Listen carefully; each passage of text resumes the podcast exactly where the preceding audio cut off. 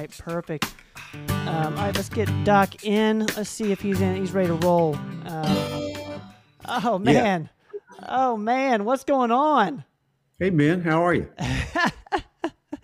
You know, I'm I've just been sitting here playing guitar, listening to you tonight. I'm getting some uh, some flashbacks of, from from our our Christmas holiday this past weekend. Uh, I spent it with you and the family at the house, and uh, and you over on the guitar was a f- familiar sight for me. Yeah, this, we had a great Christmas. A great Christmas thing. Uh, so, are you going to play the whole show? Is that what this show is, or are we going to answer some questions? How's, how's it going to go? Uh, let's just answer questions. How about that? answer questions, and uh, uh, first of all, tell the tell the crew what you're working on. What what songs are you working on? I know Oh, I know um, they're interested. I have been working on this Led Zeppelin acoustic song called "That's the Way." I've been learning that during Christmas, and it's kind of a neat song, really. I don't sing, but I play guitar. Uh, I love it. I love it. Well, Doc, uh, has your day been okay so far? It's been great. Yeah, you know we're we've been off this week, so it's been fun. uh, Motaz was was wanting a guitar clip anyway, so uh, so we, we might just have to record a clip here in a second, and uh, that way everybody can can get a a, a dose of uh, of of a of a guitar um, melody. A They guitar- won't be impressed. They will not be impressed.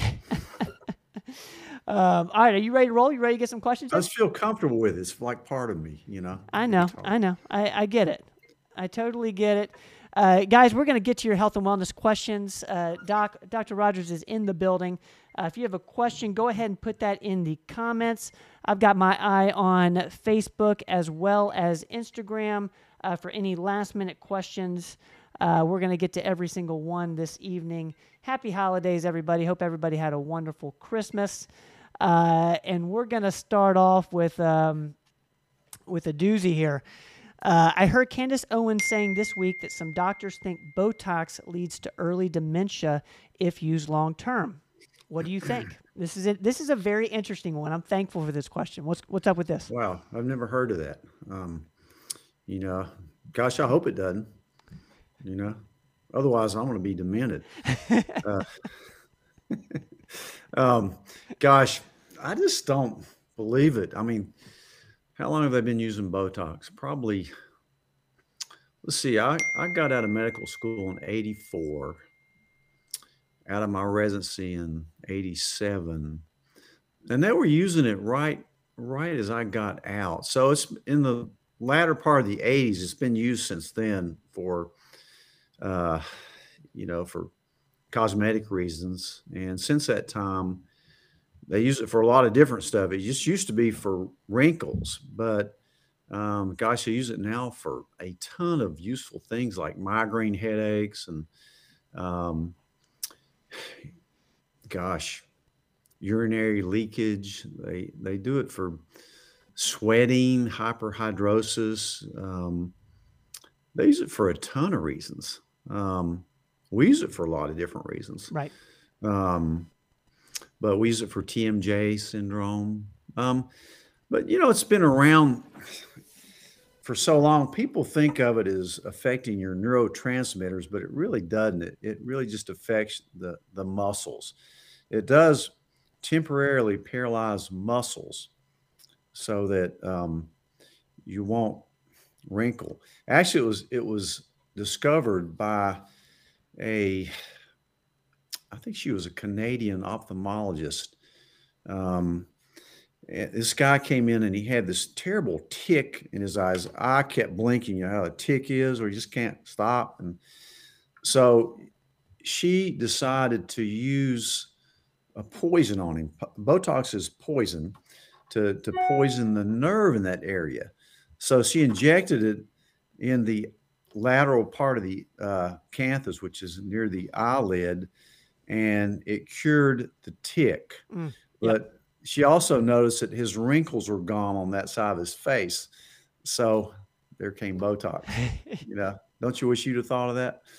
So um, no, I don't find much credence in that unless you know it's so it's been used since the late 80s. That's been you know 30 plus years without anything that I've ever heard of like that. I mean, you could get some bruising with it, and if you don't know where to shoot it, you could get some facial drooping and things. But um, I just don't put much credence. Who's Candace Owens anyway? Is that that politician? Uh, Who's it- Candace Owens?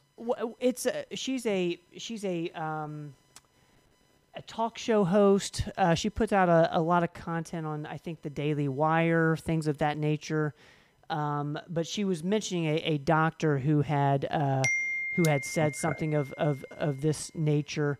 So uh, so that's something that we'll we'll look into more and um, you know it's it's an Yeah. interesting discussion to say the least. Yeah, I'm. I'm. You know, I'm. I'm kind of an open skeptic. You know, Yeah. unless I see something, but I haven't seen anything in the 35 years of using it to to suggest that at all. But um, but I don't think there's any evidence that it that it has. Okay. But um, there's a lot of reasons for getting dementia, and that that's not the top of the list. That's for sure. Um, but I don't know. Sometimes, you know, you hear these things and um, people kind of get out of their lane and they they um, promote things and they're not really a medical doctor and they, they say stuff like that that gets people scared and all but i'm a big believer in staying in your lane you know that's what elon musk should have done instead of buying twitter for 40, 40 billion dollars you know why he did that i don't know but since since he did that tesla stock has lost 60 to 70 percent of its value because he bought Twitter. So I'm, I'm saying stay in your lane, do what you know, and don't get outside your lane. And uh, And and D Lynn is right. She she is she's an author as well. I actually I enjoy. good. I don't know. I, I I, don't I know. like a lot of her content. Um, so it, it's interesting. We will we will keep uh, keep that in mind and kind of stay on top of that. I I I'll, I'll need to to read that story. Uh, but let's let's move on here. Let's go to essential tremors. This is one that came up last week, and uh, I know we wanted to talk a little bit more about it this week. Uh, what would be good for essential tremors? How are you looking at this in the office? Um, yeah, we see a lot of essential tremors. They're pretty common. Um, nobody really knows what causes them, but um, they seem to be inherited. Um, and it's, you know, a lot of people worry that they have Parkinson's disease when they get this and that kind of tremor, but they're totally different types of tremors. Um, you know, it's more of a resting tremor um, than an intentional tremor. But, uh, you know, I use a lot of beta blockers for that, small doses of beta blockers like propranolol um, and those type things. You, you know, you can get essential tremors that can make your head shake, it can make your voice trem- tremble. And, but most of the time, um, it's, it's a hand tremor that, that I see. And usually a beta blocker can help calm it down. I also tell my patients to avoid a lot of caffeine and alcohol because that can make it worse. Stress can make it worse, lack of sleep. Some people use some natural things that I don't know if it helps or not, but some people claim that it does, like GABA or valerian root, uh, maybe skull cap, which kind of indirectly affects uh, neurotransmitters. Um, but uh, so I would say beta blockers they they work pretty well, but keep the dose low because beta blockers can can make you tired and uh, make your heart rate go down too low. So that's the reason you use a really low dose. Um, back when I used to assist in surgery, uh, there was a particular neurosurgeon when he would uh, be getting, you know, he spent all these hours getting to the the aneurysm and he need to clip an aneurysm off. Uh, he would have the nurse give him a sublingual beta, small dose of a beta blocker before he made that uh, final clip because it's so delicate that if you're trembling, uh, you could mess up really bad. So I've seen it used in those cases too. But so try a little Inderal, which is a prescription medicine. And if you want to just go totally natural, you could try GABA, valerian root, skullcap, maybe passion flower, I think's in there. Uh, some of those things. Uh, really, really thoughtful question. Thank you so much uh, for for putting that in last week, and uh, just wanted to to talk more about because I know it affects a lot of people.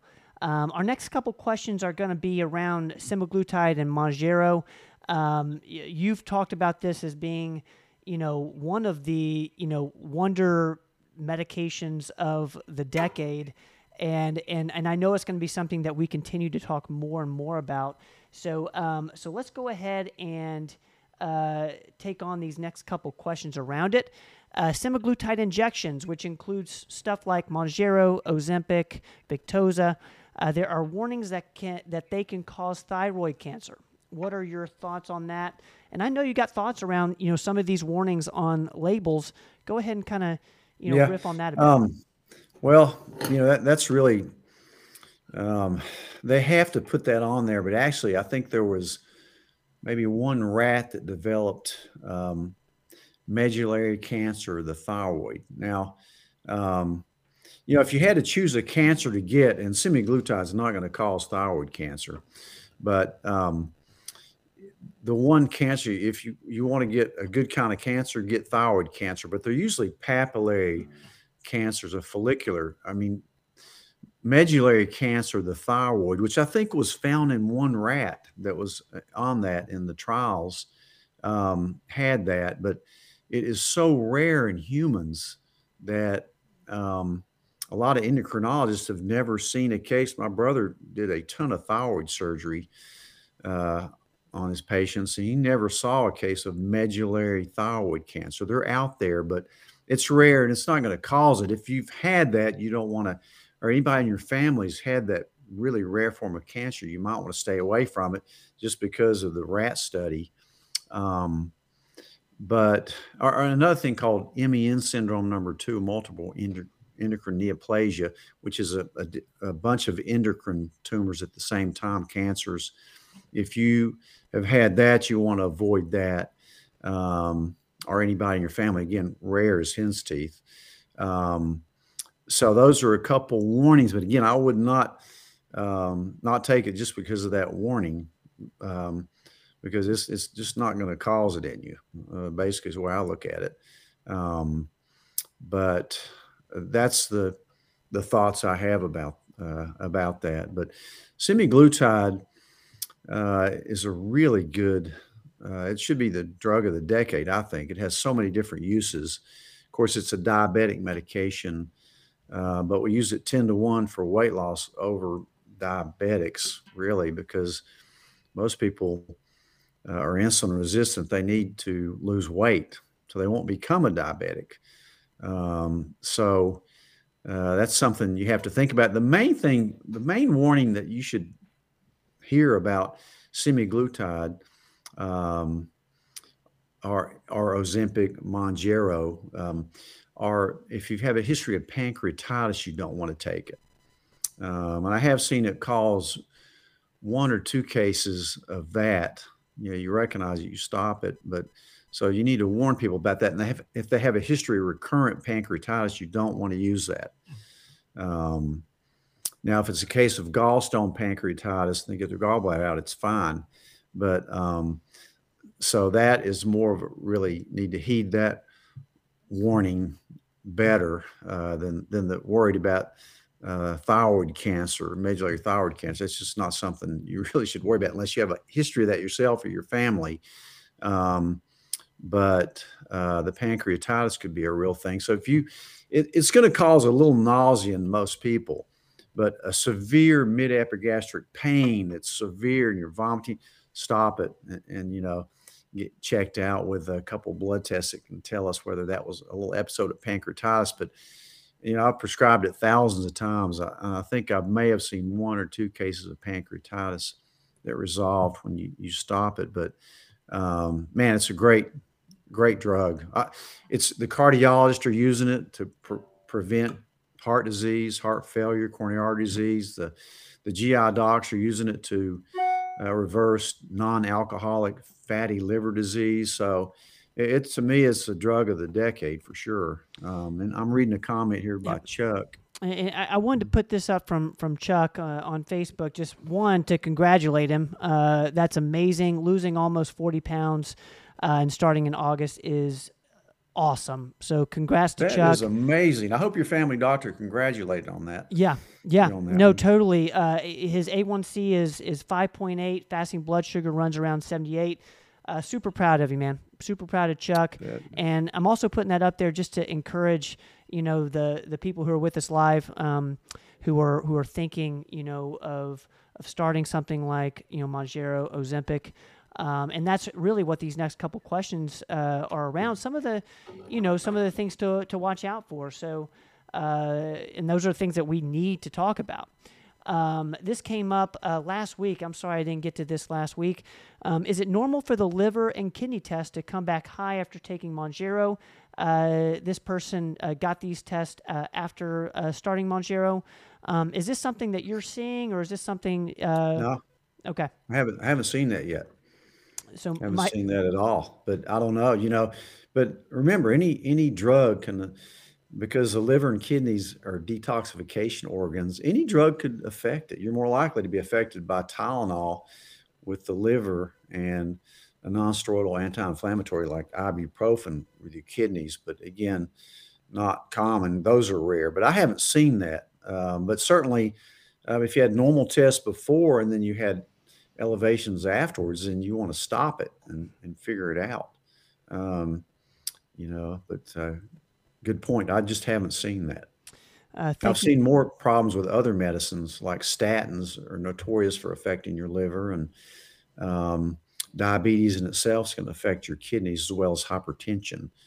Uh, and that's these drugs reverse those. So um, you Uh, always have to weigh the risk versus the benefits of taking any medication Yep. and make sure it's monitored. Get routine uh, chemistry pro- profiles if you're going to be on any long term drug. Um, thank you so much for for that question. Because again, we, we need to talk about these things. That's what this show's all about. Is let's just let's have these conversations. You know, let's ask these questions because it's not just you uh, that are that are having these concerns. So so thank you for uh, for putting that in here. Um, and this is a, an interesting one that came on Instagram. Thank you so much for uh, for the people who are following us over there. Um, how long does it take for semaglutide to work? Not seeing weight loss after three weeks. So this person is has been on semaglutide for three weeks, hasn't seen weight loss. Um, you know, how would you coach this patient? Um, give it time. Hopefully, you're not having side effects to it, but um, but yeah, give it a little time to work because um, it usually should have had some effect by now, but not all the time. Again, we start out at a really low dose to avoid some of the nausea that you may get from that. Um, so stick with it. You know, you bump the dose up after uh, four weeks, and we start out at 0.25 milligram, which is a really low dose, and we go, you know, all the way up to two milligrams slowly. So you're just getting a probably a taste of it right now. So if you if you don't have um, any weight loss yet, be patient. Um, unless you're having some kind of side effect from it. Um, it works in four different ways. Really, it delays gastric emptying. That's why you're going to feel full. You you shouldn't be hungry on this. And I think that's the main way it works. But it also uh, makes your insulin more effective at taking the the glucose, the sugar out of your blood and putting it into the cells for energy. Hits your appetite control center and decreases the output of sugar from the liver. Um, so uh, that's how it works. But um, so stick with it and see. And also, while you're at it, you know, look at what you're eating. Um, again, I'm always telling people to eat less carbs. To me, most of the patients I see eat way too many carbs. You don't need to go keto, but you need to go probably lower carb. Is there is there a point at which where you know someone might think, okay, maybe maybe my body's not responding to this the way it is for others? Is there kind of a if it's not if you're not seeing weight Yeah. loss after you know, and again, it, it's probably helpful to what to to write down what you're eating as well because that's really uh, the people who are seeing the most success.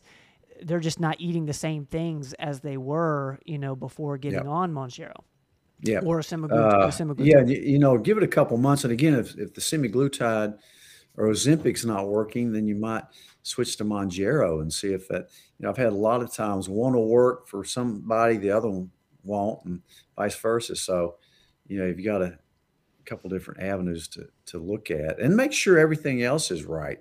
And make sure that's why you need something like a Cleveland panel, blood panel, to make sure that um, you don't have a thyroid problem, you know, hormone problem, low vitamin D, all kinds of things, cortisol um, problem.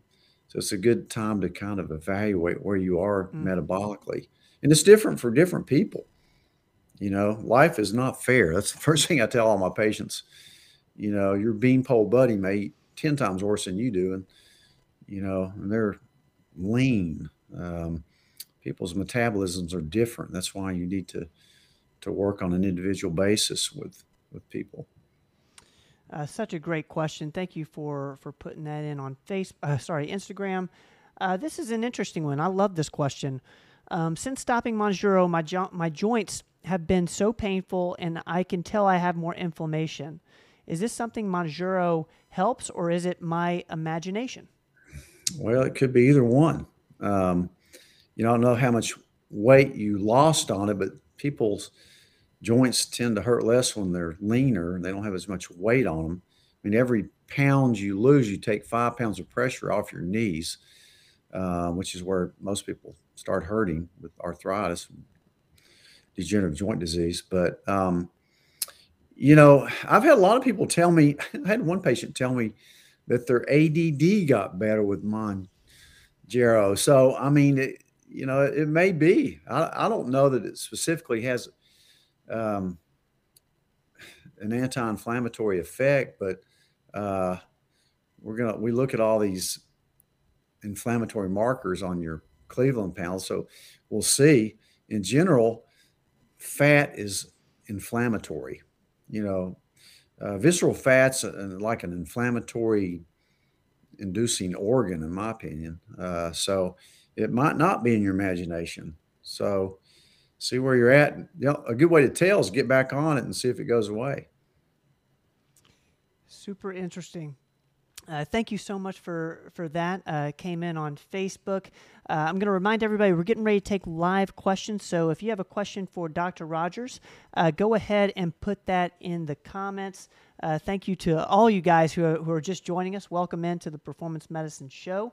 Uh, this is where we answer your health and wellness questions, and uh, this is a this is a fun one.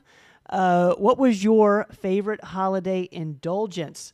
Uh, I'm sure we have a few of our few people on our team that could probably guess at what your favorite holiday indulgences are. Do you mean by drink a drink without a holiday drink? Is that what that means? It could it could be a drink. It could be a uh, dessert. Um, it could be okay. you know, anything that that kind of is uh, something that you wouldn't normally eat, but during the holidays, you kind of give yourself a little bit, a little bit of wiggle room. I love that. That's a great question. Yeah. Thanks for asking. Um, yeah, it have to be eggnog. Um, I got this great eggnog from Homestead Creamery called this. It's a different kind of milk. It's A2A2 milk, which comes from a different kind of cow. So me being a little lactose intolerant, I can digest that really well. So I like the Homestead Creamery eggnog, uh, which I found at Fresh Market, and I put a little bit of this Disaronno uh, liqueur in it that just matched up perfectly. I wish I had a picture of that bottle of liqueur because some a uh, couple people got me uh, some. Thank you, Chris. You, you, sent me over a bottle of it because you knew I loved it so much, and uh, yeah, it's really good with that Homestead Creamery eggnog. The only time I drink eggnog, of course, is around Christmas time, but I really enjoyed it. It's almost like having a dessert. Oh, here it is right here. You won't believe this. Thank you, Jenny, for doing this. So here it is. Here's the eggnog. You see, I've already tapped into it. Not tonight, but I will. And here's the this stuff is amazing. You can drink this by itself, it's really good. So, matter of fact, I may pour me one right now. I'm gonna put this in from uh from. Lady, can you bring me some ice? Hey, lady. she probably won't bring it now. Uh, Celeste is saying uh, coffee and warmed up for 30 seconds. What's what Celeste is not saying is what you put in your coffee, um, because oh. I, I, have a feeling it's it's not black coffee. Um, but Celeste, of course, is in our Kingsport office, and and she sees when you're when you're you might I hope be. she's not drinking. No, I surely hope she's one that doesn't drink. But no, so uh, no. I'm, it sounds like I'm a drinker. I'm I rarely drink alcohol. I I'm really, talking I about- don't I'm- drink much alcohol. I'm talking about creamer. Like Oh, okay. I thought she was putting something in her coffee. no, no, like no, no, no, no, Like that. no, no. Oh, thank Uh, you, lady. I- I think I will. Make me one right now. I'm playing as- guitar. This is hot. This is like a hot special holiday uh, podcast, so I'm gonna be a little bit looser with things than I usually am. I'm not gonna be so uptight. I can't. I can't. what my New Year's resolution will be: not to be so uptight. you know, you talk you talk a lot about laughter in in, uh, in today's Common Sense MD uh, episode. So you know, Pour too much. Yeah. so as Doc is is pouring himself a, a one of his indulgences uh, for the holiday season, uh, guys, go ahead and put your put your questions in the comments. Uh, we are going to uh, start answering your questions live. Welcome in everybody to the Performance Medicine Show. Thank y'all for hanging out with us uh, this evening.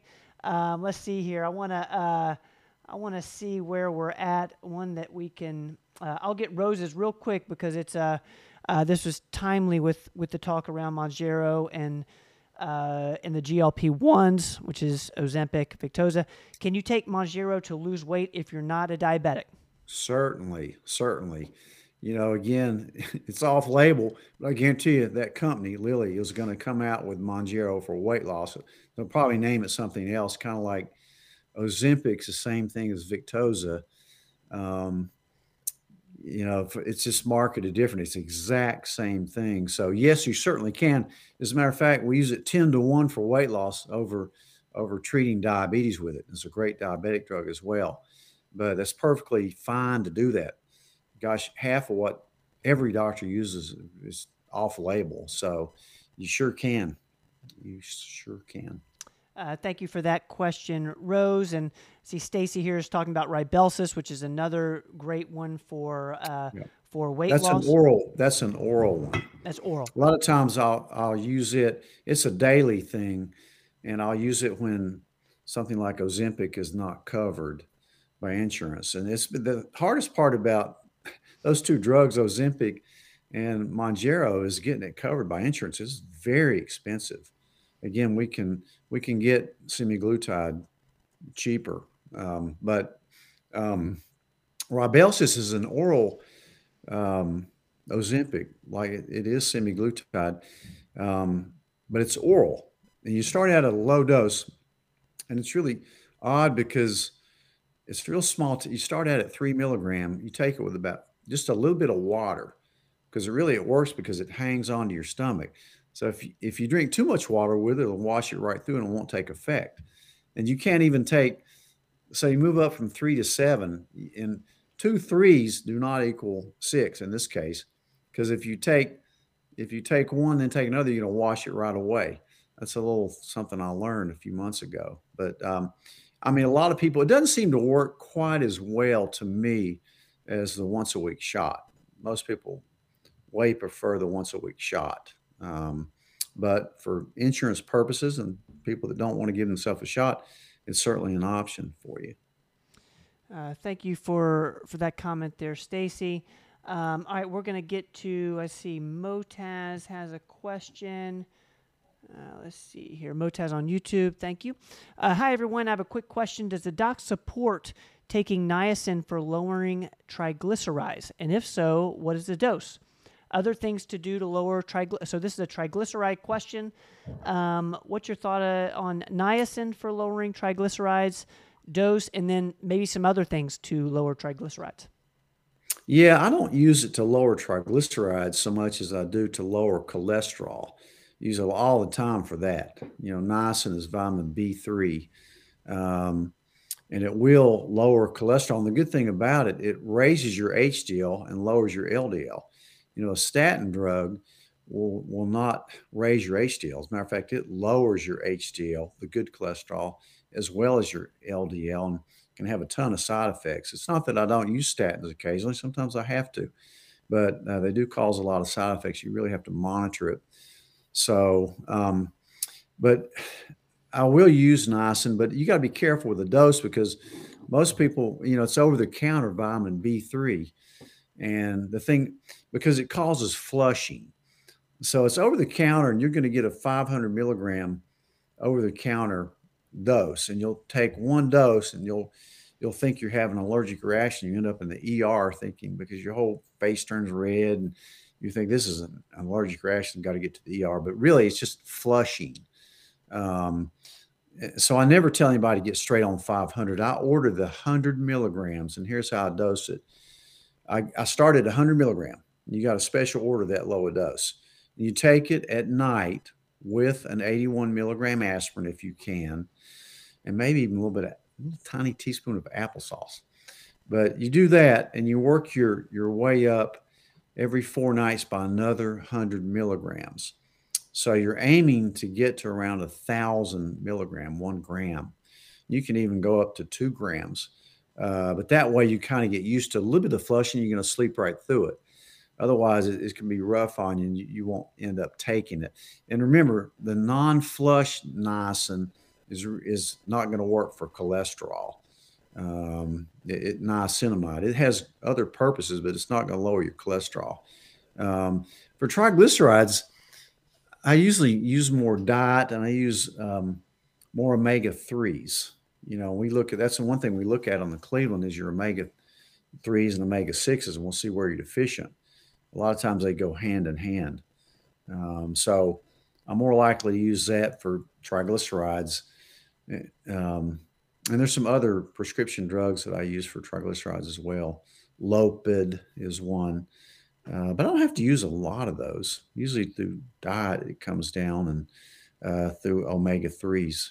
And but you have to use a pretty good dose of omega 3s. If you ever see a study and they come out, fish oil doesn't is not effective, that's because they're not using enough of it.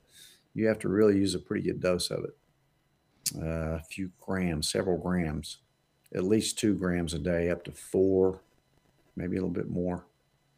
Um, great question, Motaz. Uh, thank you for this question, Motaz. Motaz great question there. Uh, I want to put this in here from uh, from Stacy again for for people in here who are wanting some encouragement.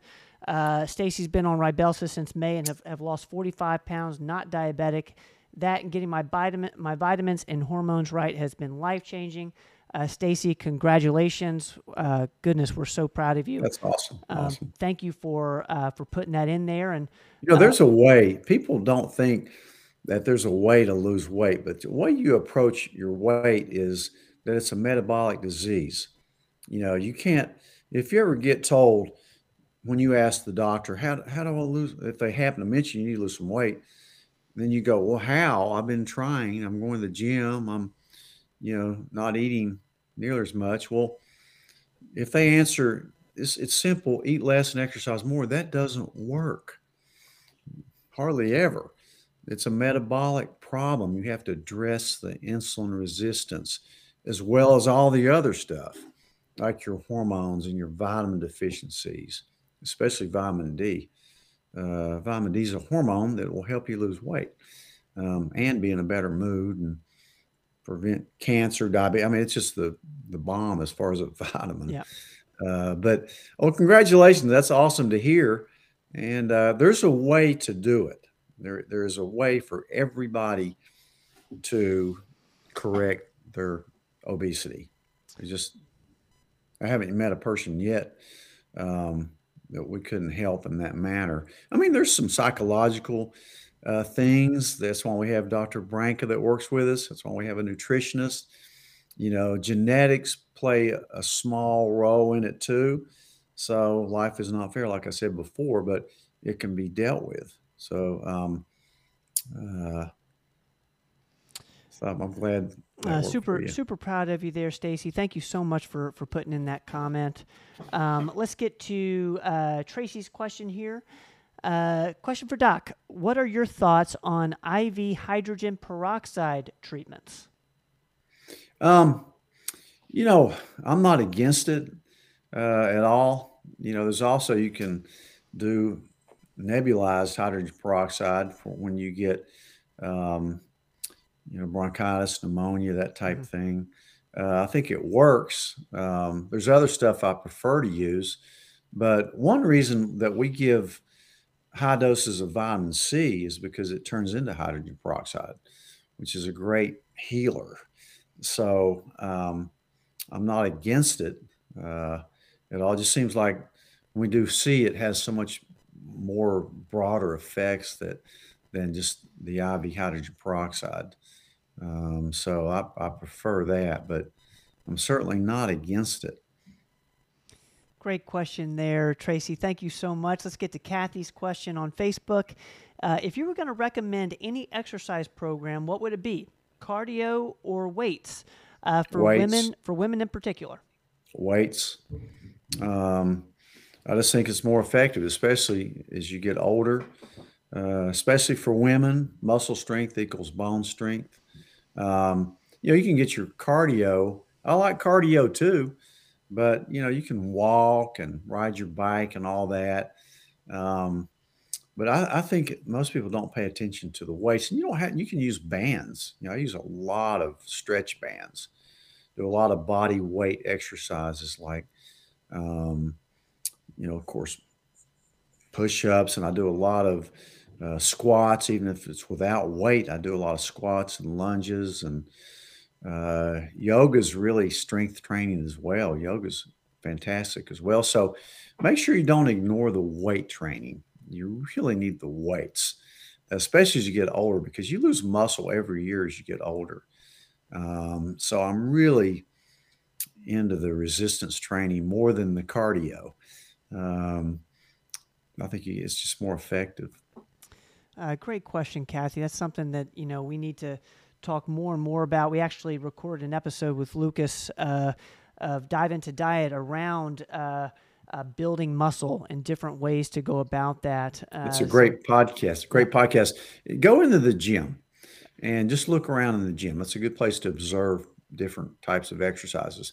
And it seems like to me, when I go to the gym, I see the same people on the treadmill day after day, year after year after year, just going on the treadmill. Their body never changes.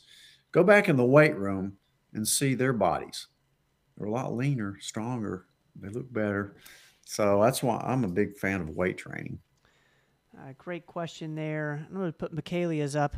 Uh, Michaelia's been listening to the podcast for a while, and she's here with us uh, for the first time live. So, so uh, welcome in, Michaelia. So glad to have you in here. Uh, the question is: I am newly diagnosed with Graves' disease. Andy was able to diagnose me with the elevated thyroid levels via the Cleveland panel, and I was able to confirm Graves through additional testing.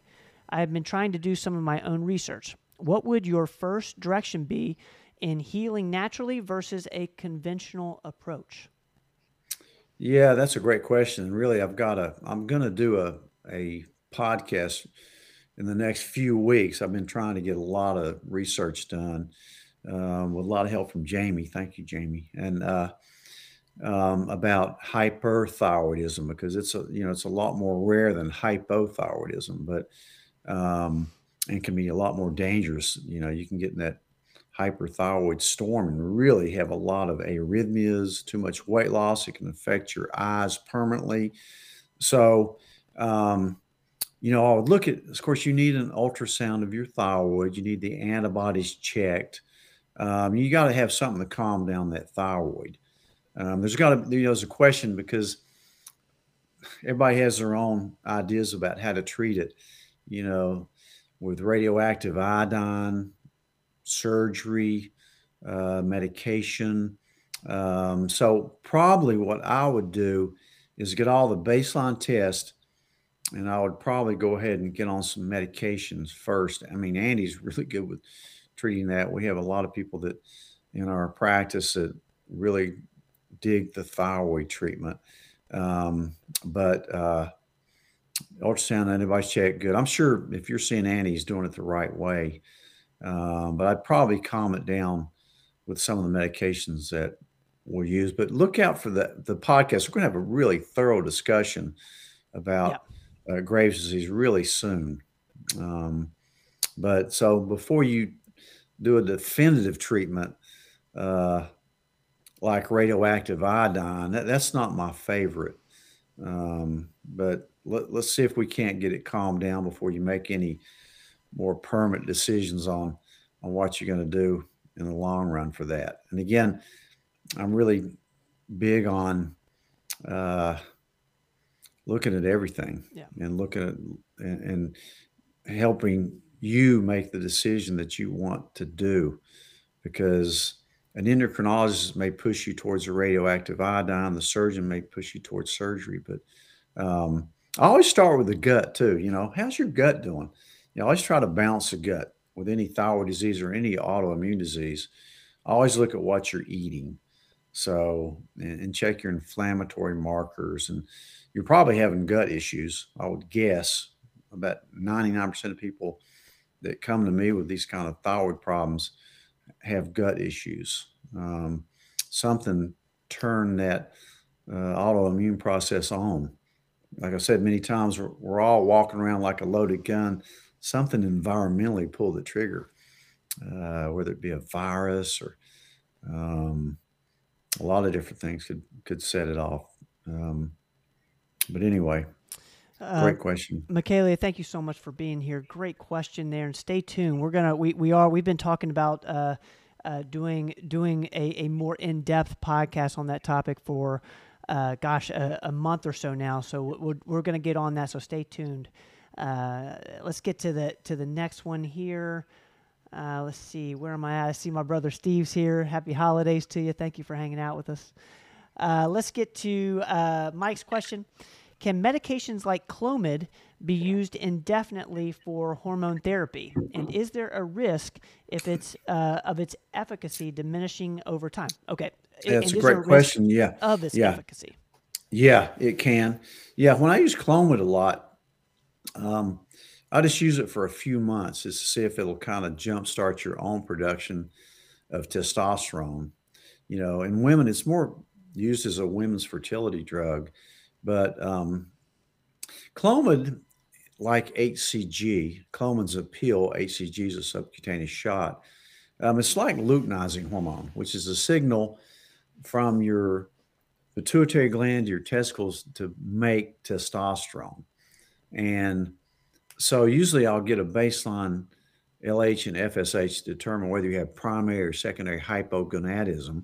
Depends on your age. You know, Clomid's a fertility drug but so it's going to stimulate it's not going to affect it's not going to lower your sperm count like if you just went on straight testosterone would uh, but yeah you can get um, tolerant to it and it can uh, the efficacy can diminish over time without a doubt that's why i use fairly low dose of it sometimes i use it every other day for a while for a few months and then see if hopefully that kind of jump started your own production of uh, testosterone. Sometimes they even have to use a combination of Clomid or HCG and testosterone. Um, so that's a great question. Yeah, that, you don't want to be on that indefinitely because it, it, will quit working. Uh, thank you for that question, question. Mike. Uh, let's get to uh, next question on Facebook here. I'm uh, seeing if I lost my my place. I think Misty's. There we go. Uh, Misty is asking I know we talked about following a low carb diet of 50 grams of carbs a day and 100 grams uh, carbs a day when working out while taking Mounjaro. What would be a good protein goal a day and a good calorie goal? That's that's a great question. We don't we don't we talk a lot about yeah. low carb. We don't talk uh, uh, enough about protein. Uh, so so thank you for putting yeah. this in here, Misty. You need protein. You need a protein to build muscle. And usually, a general rule of thumb is one gram per pound of body weight, ideal body weight. Um, not necessarily what you weigh if you're trying to lose a lot of weight, but your ideal body weight. Um, and for most people, that's unless they had a problem in high school, it's your high school weight mm. uh, coming out of high school is the way I look at it. Um, so, uh, a gram per pound is a good standard. If you're working out a lot, you may need to go to to a gram and a half of protein um, uh, per pound if you're really lifting a lot of weights. But and you're right about the carbs. That's about that's pretty good if you're working doing a lot of cardio or what. You may need to even up your carbs a little bit if you're really training hard. And they're they're on. Uh, she's on Mounjaro as well. So yeah, you know, I don't know if uh, if you would change your your advice if uh, if she wasn't on Mon- Mounjaro. Not if you're working out quite a bit. Um, again, if you're trying to lose weight, I, I always like two things. One is lower the carbs. Two, maybe do some intermittent fasting. And if you can work out in the fasting state in the morning, I think it's the best. Yeah. Uh, a good calorie goal. You know, if you're working out quite a bit, you may you may need two thousand calories. You may need twenty five hundred calories, not that um, fifteen hundred that most people uh, shoot for, or even lower to lose weight. So, and everybody's different. Depends on how what your metabolism like is like, what your guts like, how strenuous your workouts are, whether you're doing intermittent fasting or not. Uh, but somewhere around there, if you're working out quite a bit, you could probably handle 1800, 2000 maybe. Um, see how you feel. Let let let your energy be the guideline as well. But uh, that sounds like you're you're breaking your macros up pretty good. Sounds like you know what you're doing. So, Misty, thank you so much for that question. Uh, keep us posted on how that's going. Uh, let's get uh, to Carolyn here on Facebook. Uh, Carolyn asks, "What are your thoughts for the shingle vaccine? The latest one is in two parts, and the rumor is Medicare will pay for it starting on January 2023." This is a uh, this is a common question we're getting over the last uh, couple uh, couple of months. Um, so, what's your thoughts on this? I'm not against it. You know, it's called the Shingrix. It's a two shot thing. I took the first one a few years ago, felt terrible with it, so I didn't take the second one. Um, but uh, you know, shingles can be bad. I mean, I've seen some terrible cases of shingles, um, especially when it gets in the eye on the face. If it gets on the tip of your nose, it's going to be in your eye. I treated a case two weeks ago and gotten in one of my patient's eyes and was very aggressive with it because you know, that's the only eye he could see out of. Mm. So um, had to really hammer it. And I, I had to send him to an ophthalmologist as well. And it turned out good. But so I'm certainly not against it, um, you know, but um, make your own decision on that. But yeah, you probably will get it for free. I think that because it's kind of an expensive vaccine as well. Uh, so it's not a bad idea. Uh, Carolyn, thank you for putting that in there. Um, and I knew I, I knew Steve would, would would try to stump me with a word I can't pronounce. I've been I've been you know on all cylinders tonight, and uh, and he's pulling out dihydramycin. Um, so let me let me Man. attempt let me attempt this, Steve. Uh, have you recommended dihydramycin vine tea, uh, an anti-hangover supplement? What form do you recommend taking? Is there a brand you like? Uh, what's your thoughts on this? I don't know about the. I would call it vine tea because I can't pronounce that word, but um, but uh, I like NAC as an anti-hangover supplement. Uh, that, that seems to work pretty good. N-acetylcysteine at about 1,200 milligrams. So I don't know about the vine tea. You could try it. Um, but uh, I like the Life Extension anti-alcohol, which is mostly NAC. I think there may be a couple other things in it. So I don't I don't know excuse me much about it, Steve. But the other thing I do for you know I don't drink that much. I don't have to worry about a hangover. Uh, I would never drink enough to where I'd have a hangover anyway. But um, but unless unless I pour too much of that stuff in here tonight, but I don't think I did.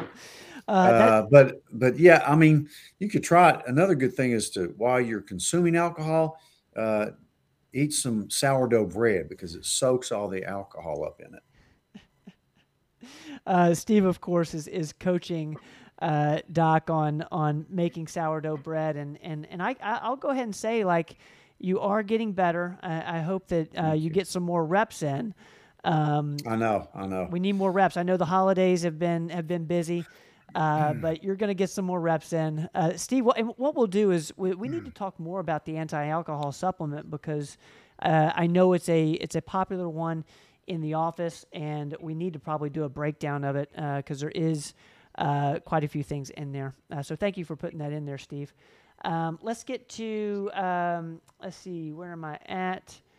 Um, let's get to uh, Natisha here.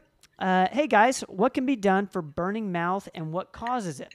My aunt is struggling with this. I, I believe this came up uh, last week as well. Uh, thank you for putting this in here. Man, that's a that's a hard one there. Mm-hmm. Gosh, that's a. I've just seen a few patients in 36 years of practice with it, and it's it's a rough one. I mean, uh, nobody really knows what causes it. Some people think it's an autoimmune thing. Again, there's some trigger. Um, but I always think of the mouth as the first part of the, the gut, the GI tract. So um, make sure your guts um, has some kind of probiotic or, you know, maybe something like digest shields. Always good to take. I, I wouldn't go a day without taking that stuff. Um, but some people use gabapentin, which is Neurontin or Lyrica. Um, they think it's maybe caused by a nerve, the nerve endings. Um, it's a terrible thing, and you know, especially if you're eating anything that has any any kind of spice in it at all, it's just terrible. So you have to have a really bland diet, um, and it can last for a long time. Mm-hmm. Uh, but I would say, look at your gut, look at everything else autoimmune.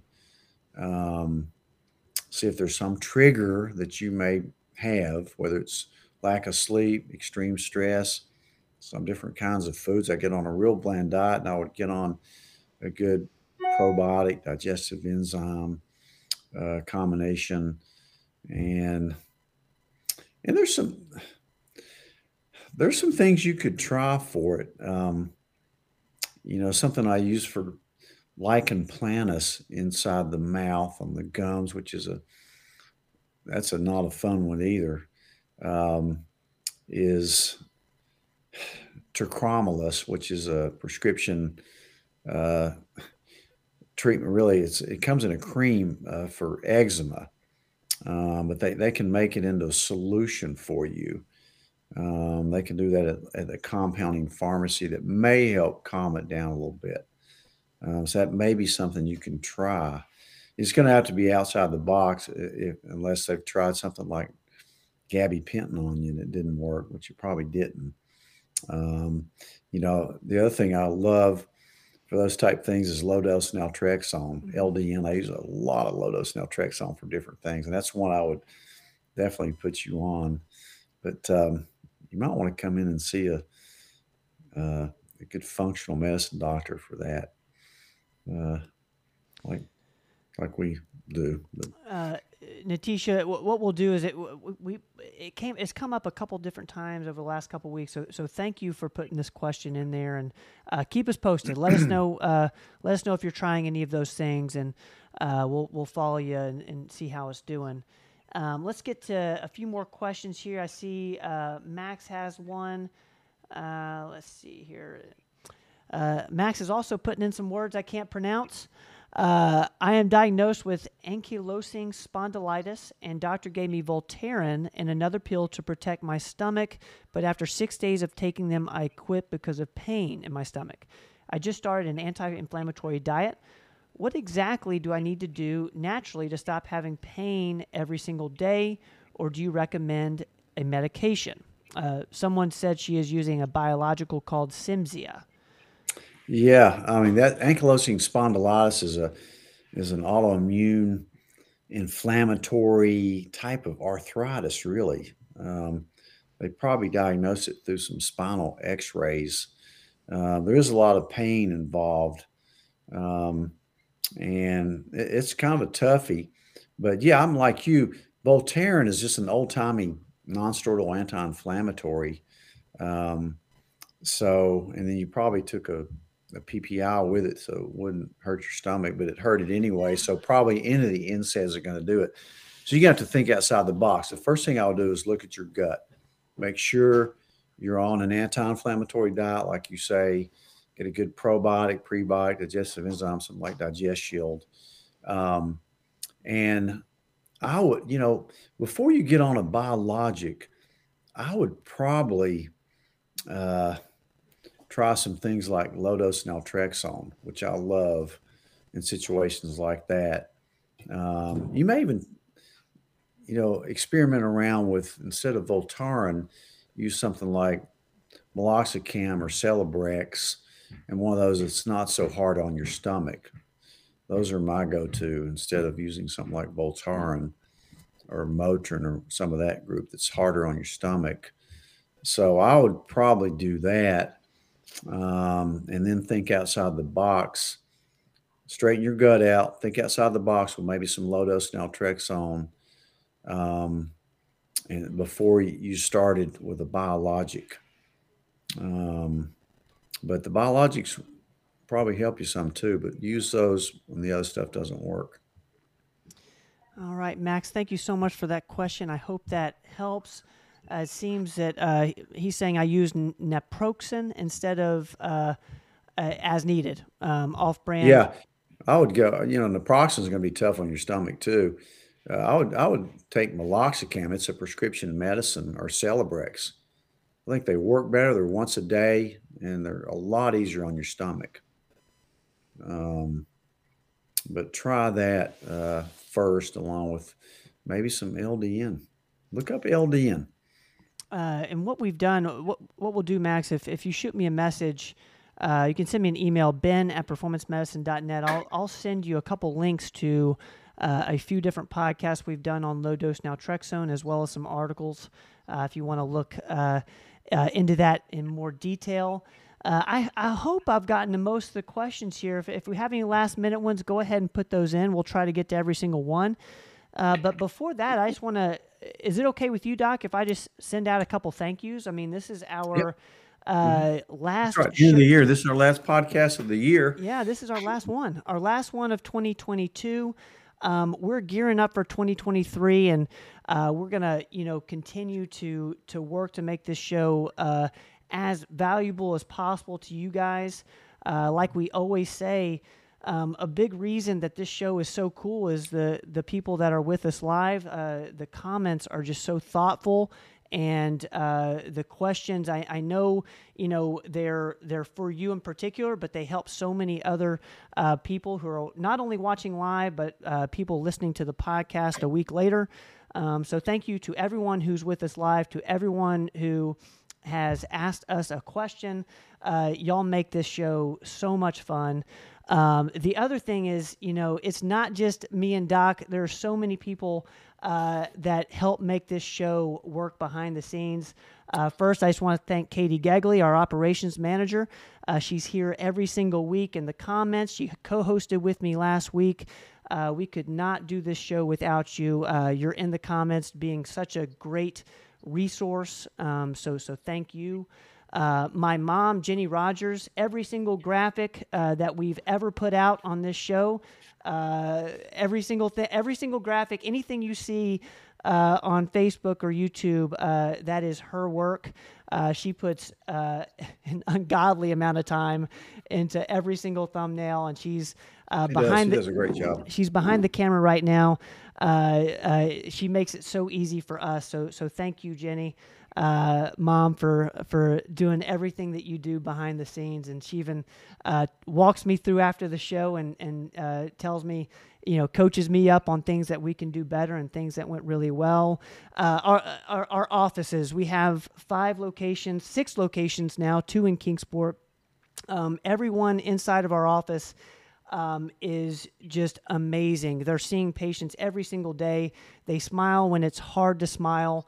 Um, and uh, I just cannot thank you guys enough. A lot of them uh, join us here on this show uh, after a long day of taking care of patients. They still come in and uh, they chime in in the comments, and uh, we we certainly we appreciate you so much, and y'all matter so much to everyone that comes into a performance medicine office uh, and to all of us. so thank you.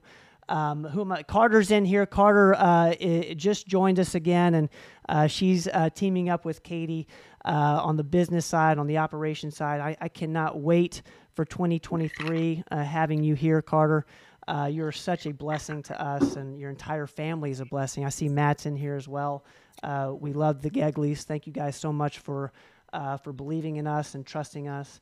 Uh, and the other thing is, I, I want to thank you, Dad. Um, uh, for those who don't know, Dr. Rogers is my dad.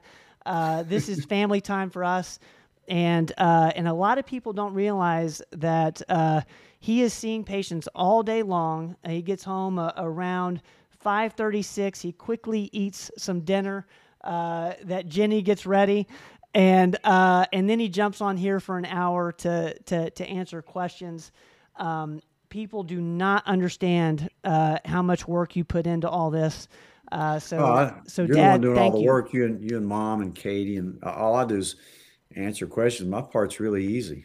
You know. Well, uh, so you, thank you. you, thank you for a great year. You've really made this uh, social media thing great for us. And you know, I, I, can barely turn on a computer. I've never been on Facebook or any of those social platforms, unless you've turned it on and you're somebody like Katie or Mom right in front of me. But uh, so my job's easy. All the work's through you guys, and I appreciate it. And it's been fun. I enjoy the show particularly. Uh, we, we, I didn't know how this would go, but we've done it for a long time, and it's fun. Well, I, I, learn a lot, and and hopefully everybody else learns a lot too. Um, it's it's a it's such a great relationship with with everyone who's who's listening, watching, whether it's tonight or whether it's uh, you know a month down the road. If you're listening to the show, we love you. Thank you so much, uh, Joy. I see you. I love you and Dan. Thank you so much. Amber uh, is such a blessing uh, to to our team and. Uh, Go Vols! Got, I mean, they're they're pulling for the Vols this. I, I guess I, yeah, Joy and Dan. I, I know you guys Hopefully are going to be y'all are y'all are going to be pulling for the Vols on on Friday night uh, against Clemson. Uh, well, they won't. They won't. But I uh, wouldn't bet against. I wouldn't. I wouldn't bet against Clemson on it, It's going to be such a good game. I'm I'm pumped about that. Actually, uh, it's gonna. I'm hoping. I'm hopeful for a wonderful game. Uh, yeah. uh, man, this has been. It's been such a fun year. Um, I cannot wait for 2023. Uh, we're going to continue to do our best to make this show cool, and uh, we're going to be here every single Tuesday at 7. Uh, so, those who are new to the live show, uh, put it on your calendar Tuesdays at 7. Uh, we will be here to answer any health question you have. Um, and uh, we're gonna we're gonna keep doing it, man. we love it. Doc, I love you. Um, uh, too, it's like you know one of the the great joys of my life to to get to work with you, um, and and I'm pumped to uh, to continue this and to to to keep oh, building. Me too. I appreciate um, you even even, even wanting to work with me. That's to me that's really great. Well, one it. thing we have to do is uh, Lisa saying we we need to end with Ike. Ike's been uh, uh, a part of our show, and and I'm based on your face, I'm kind of thinking he might not make it. Um, I don't know if they if they can hear anything upstairs. They may bring it bring him down. I hope so. He's worn out. This Christmas has really worn him out. He was playing with six dogs yesterday. We got to we got to figure out. He was worn out. We got to. Ike has got to say Happy New Year here, to, to, our uh, here, to our crew. Uh, I see. Okay, I see Thelma's question on LDN. Thelma, I'll, I'll, make sure we get you a resource. Um, Let's get Dr. Ike in. He, he needs a treat. I know he does need a treat. He's a little bit camera shy. there he is. Dr. Ike's been with us all year. Uh, well, no, I guess towards the end of the towards the end of the the year of 2022, uh, he's going to be a mainstay with us. Uh, Ike, we love you, man. I hate. He's named after uh, President Eisenhower, um, who was the president when I was born back in 1955. Um, there he is. I have uh, his autograph? But there, Ike, I think Ike. he's being dragged away. Uh, uh, Roel, Roel, we love you back. Thank you so much for for being here each week, man. We love you. Uh, real quick, Pop, can we can we do this for Thelma uh, before we sign off? Uh, benefits of LDN. Okay. I know it's a lot, but it uh, kind of give us the the bullet points. Low dose naltrexone, which is a prescription medicine, has to be compounded. In higher doses, we use it to get people off of opiates and alcohol. Um, but because it just takes away the pleasurable stuff they get from drinking or taking opiates. But in low doses, it kind of tricks the brain into releasing its own endorphins so we use it for a lot of autoimmune things. It basically is great for inflammation. It's great for pain in a non-narcotic way. You don't certainly don't take narcotics with LDN because it reverses the action of them. So it kind of works in the opposite way. But, um, you know, gosh, we use it for um, people with thyroid problems, any autoimmune disease or chronic pain. It helps you sleep. It's very safe. We use very low doses of it. The only side effect I've ever seen from it is really um, people may have more dreaming, which basically means they have more REM sleep. I have had a couple, one or two since I prescribed it hundreds and hundreds of times um, that people just didn't feel well on it, but that's rare. Um, so it's it's a really good um, kind of outside the box thing if you're not getting anywhere with your autoimmune disease or even your even pain. You know, a lot of people use it for chronic pain. Um, so it's really, you may want to try it. It is a prescription medicine. You need to come talk to us about it or maybe do a phone consult. But um, great question, though. Uh, Most you. people don't know about, about LDN. Thank you Most for- doctors don't don't know what it is. But And, and Thelma, if you want, if you want links to uh, other resources around LDN, shoot me an email tonight, uh, Ben at performancemedicine.net. I'll send you the the links to the shows we've gone in more depth around it. I see Max has done that. Thank you, Max. Uh, let's get to Andrea's real quick. I know this is uh, impossible to do bullet points around, but is dem- dementia reversible or at the very least able to be slowed down? yeah, Uh, I think it is. I think it's if you catch it early, especially, it can be reversible. Well, you want to prevent it, but yeah, you need to rule out any uh, you know metabolic cause for it first. I mean, it could be a low folate. You know, there could be a lot of reasons for it. There's a lot of different types of dementia. Most people think about Alzheimer's, which my mom had, uh, but there's a lot of different types of it, and I think it can be uh, definitely slowed down unless it's in stage. It's going to be very hard to reverse it at that stage. But certainly, even going on a ketogenic diet has been shown to uh, reverse it tremendously for years. Um, there's a lot of good research on that if you dig into it. Um, you know, you might even uh, check the book out, The End of Alzheimer's. Uh, Yeah. great book by Dr. Bredesen out at UCLA and one of the gurus of uh, dementia. Great book to read. If you read that book, you have a lot of hope. So, um, you know, always have hope about that. But get if you see signs of it, definitely. None of the medications that have been FDA approved for it really work, like Aricept and Namenda. Those those just they don't work basically. Um, and there's there's a new one out that's going to be unbelievably expensive that really probably is not going to work either, um, according to everything I've read. But they're always researching it. But it's it's amazing how many decades they've been trying. They've never come up with a a really good drug for it. So certainly uh, the the more natural ways are better than the drugs for it. Um, Real, real quick, let's get this for Luana. Um, safe with Eliquis. I'm assuming this, uh, and you can tell me if I'm wrong, Luana. Um, safe uh, LDN is LDN safe with Yes. uh, Eliquis? yeah, Eliquis is a blood thinner. Yeah, it's safe with Eliquis. All Yeah. right. All right. If there's no more last minute questions, uh, we are going to uh, sign off. It's been such a uh, an amazing year. Hope everybody has a happy and healthy uh, new year. I hope everybody, uh, I wish everybody just a, a wonderful 2023, happy and healthy. Uh, we're going to be here for you guys uh, every single Tuesday at 7 p.m. Thank you so much for making the show uh, as great as it is. Um, it's uh, you guys make it what it is. So, uh, so thank you for being here each week. Uh, we love you, Pop. We're signing off, man. Thanks, Ben. Great show. See you in the new year. Guys, happy new year. See you guys next week, Tuesday at 7, 2023. Here we come. We're signing off. My outro. I see Grandma Mary's here. I love you, Grandma. Uh, I will see you in the new year as well. Looking for my outro. Love you guys. Thank y'all for everything. Thank y'all for making the show uh, everything that it is. We love you. Don't go away.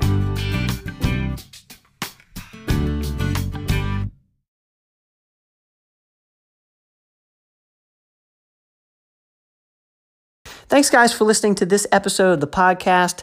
Uh, please share the podcast with your friends. And if you haven't subscribed yet, please subscribe. Uh, we will see you guys next time.